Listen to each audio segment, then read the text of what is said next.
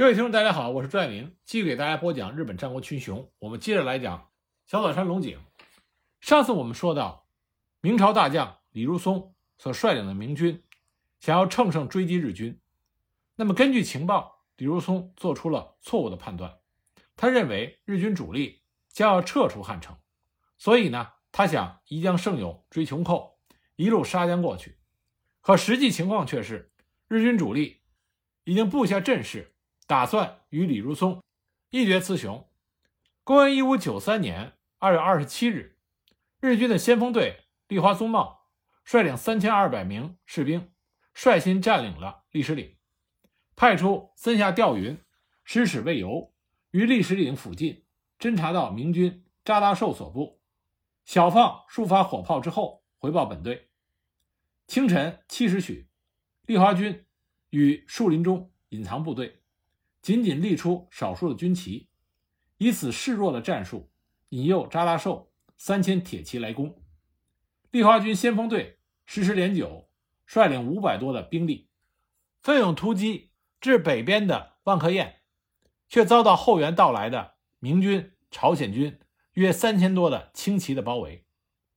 这个时候呢，石师连九率队反转回军突击，想接应立花军的第二阵。结果，明军将领李如梅，也就是李如松他弟弟，看见石师连九射出一箭，正中石师连九。石师连九在重伤之下仍然苦力支撑。而这个时候呢，好不容易越过辽东铁骑火器攻击的立花第二阵八百多人前来接应。随后，立花宗茂与他的弟弟高桥统增率领本队两千多人从左方奇袭明军的右翼，扎达寿只能退回北边的碧提馆。立花宗茂率领亲兵八百追击，这个时候，日军将领池边永胜奋战战死，扎拉寿与驰援而来的李如松会合，这场前哨战才告知结束。这场前哨战历经了五个小时，立花军转到岳飞卡北方右侧休息，于望石堰接应了小早川龙井等日军的大部队。这场前哨战打得非常的惨烈。日军这边，立花家的大将石使连九、池边永胜战死，连主将立花宗茂的铠甲上，据说都是插满了箭枝。紧接着，碧提馆大战正式打响，三千五百名明军骑兵直面的是小早川景隆先锋队的第一阵苏屋四郎兵卫。李如松下令明军先使用神机箭、天字大将军炮等火器，以火力压制日军。关于当时李如松带了多少明军的火器？这一直存在着争议。日本方面声称李如松是带了大批的火器的，但是在明朝的史料里说李如松是轻装前进。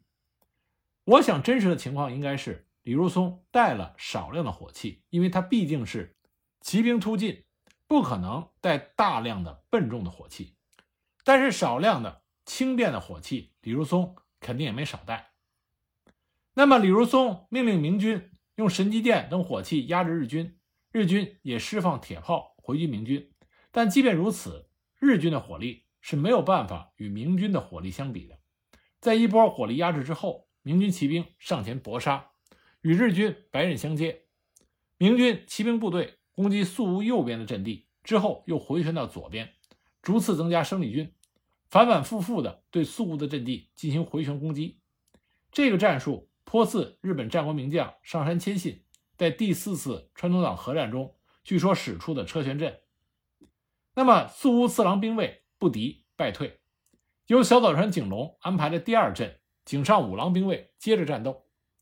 井上五郎兵卫在日本的战士里被评价为勇冠军中，可见是不可小觑之人。但是明军不屈不挠，打了井上五郎兵卫非常的被动。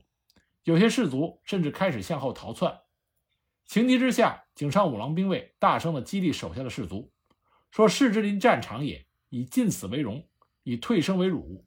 汝当努力，慎勿去死。”尽管如此，井上五郎兵卫也不敌明军，继宿屋四郎兵卫之后败退。尽管小早川龙井安排的第一阵、第二阵相继败退，但他仍然留有后手，在激战之际。小早川龙井派出左翼的立花宗茂、高桥统增，从万客堰的右侧的丘陵迂回到明军的后方，右翼的小早川秀包、毛利元康等将从万克堰右侧的丘陵迂回到明军的后方，而小早川龙井则亲自率领第三阵从正面迎战明军，中军和左右两翼对明军形成包围。小早川龙井在碧提馆之战中的这一安排，足以显示他是日本战国排得上名号的名将。陷入重围的明军，这个时候面临日军先锋队的包围，不得不拼死作战以求突围。但原本在历史岭后方观战的日军预备队相继出动，万科宴满山遍野都是日军，从左右两方夹击，将明军团团围住，使得明军难以突破日军的包围圈。根据吉川家谱记载，自第四队的吉川广家投入战斗之后，石田三成、增田长胜。大谷吉继、加藤光太诸将也相继投入战斗，甚至连原来留守在汉城城内的小西行长也杀出城外。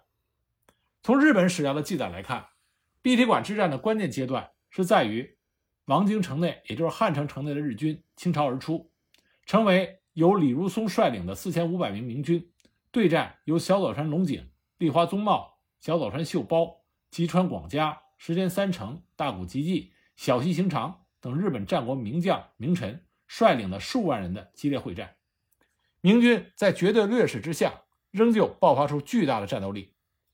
为了突破日军的重围，李如松与骁将数十人亲自冲锋陷阵，在马上用弓箭射杀日军，但势不能支，终究无法敌过兵力众多的日军。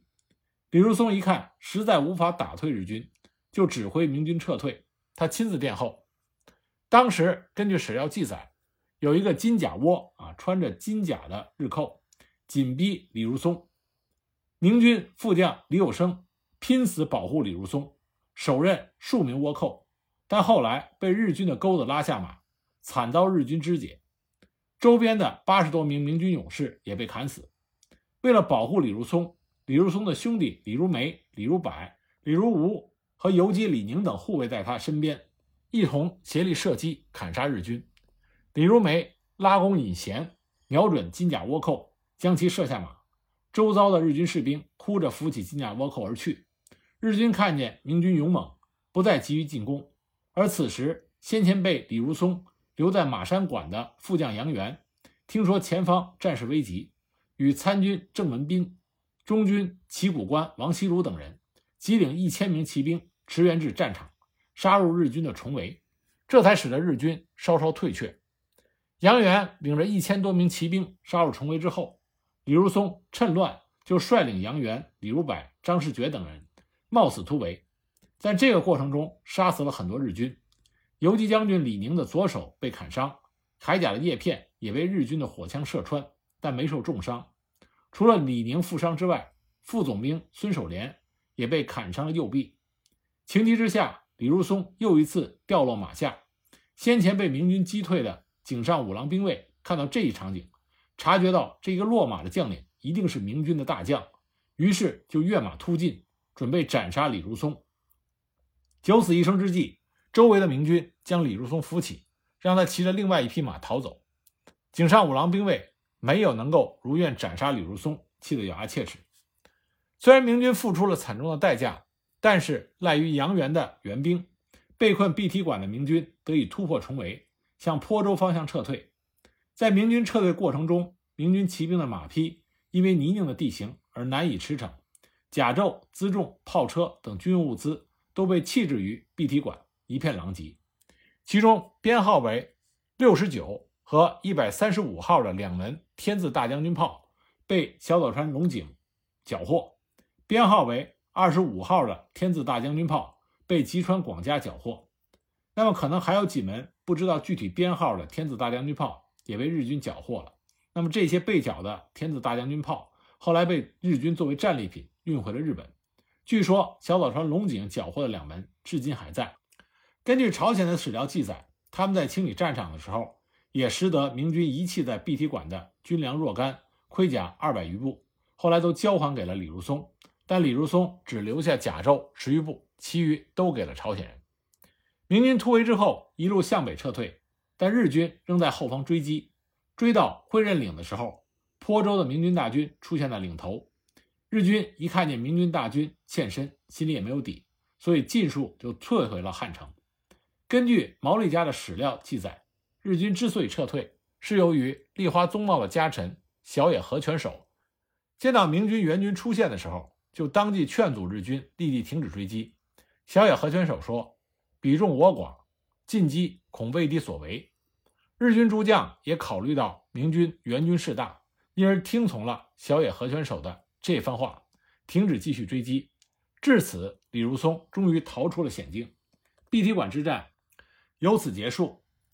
宣祖《昭靖大王实录》，这是朝鲜的史料，对当时的情景是这样记载的：贼追至会任岭，望见大军，不敢逾岭，奔还京城。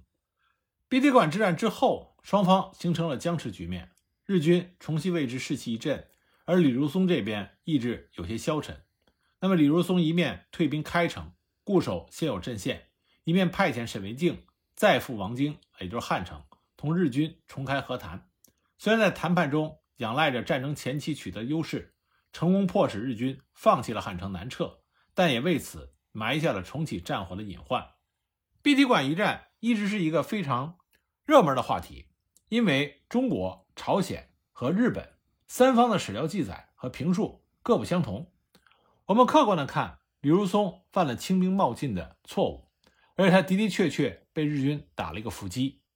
但是身处绝境之下，明朝的军队和他们的领兵大将李如松表现出了超强的实力和过硬的军事素质，不仅没有全军覆没，而且成功的突围出去。李如松带了大概五千人左右，最后成功突围了三千多人，损失了两千人左右。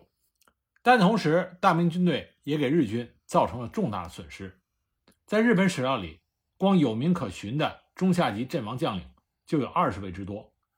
那么，在日本史料里边，他们宣称在这场作战中歼灭了明军一万多人。实际上，李如松只带了四万多人到了朝鲜战场。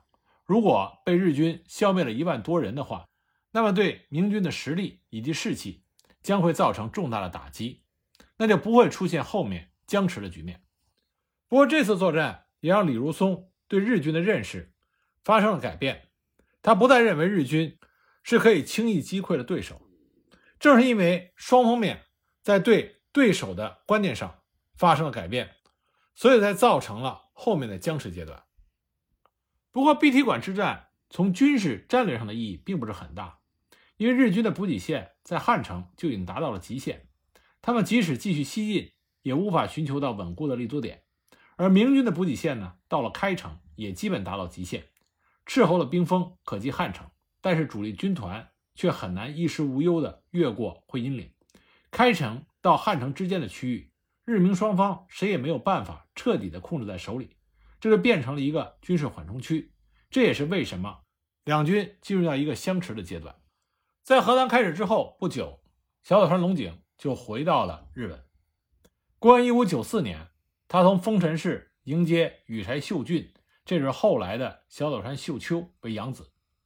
传说中，由于四十岁的毛利辉元膝下无子，丰臣秀吉有意将秀俊作为养子送进毛利家继承。但由于小岛川龙井认为羽柴秀俊的气量不足以继承毛利家，重视毛利氏血统的小岛川龙井就面见了丰臣秀吉，建议将。毛利辉元的堂弟毛利秀元作为辉元的养子来继承毛利家，他自己则接受羽柴秀俊成为他的养子，继承小早川家。但是这种说法呢存在着疑问，因为早在三年之前，丰臣秀吉已经指定了毛利秀元作为毛利辉元的继承人。公元一五九五年，小早川龙井隐居，让出了小早川家的家主之位。这个时候，小岛川龙井仍然从丰臣秀吉那里获封筑前国五万石的领土。公元一五九七年，小岛川龙井在三原城病逝，享年六十五岁。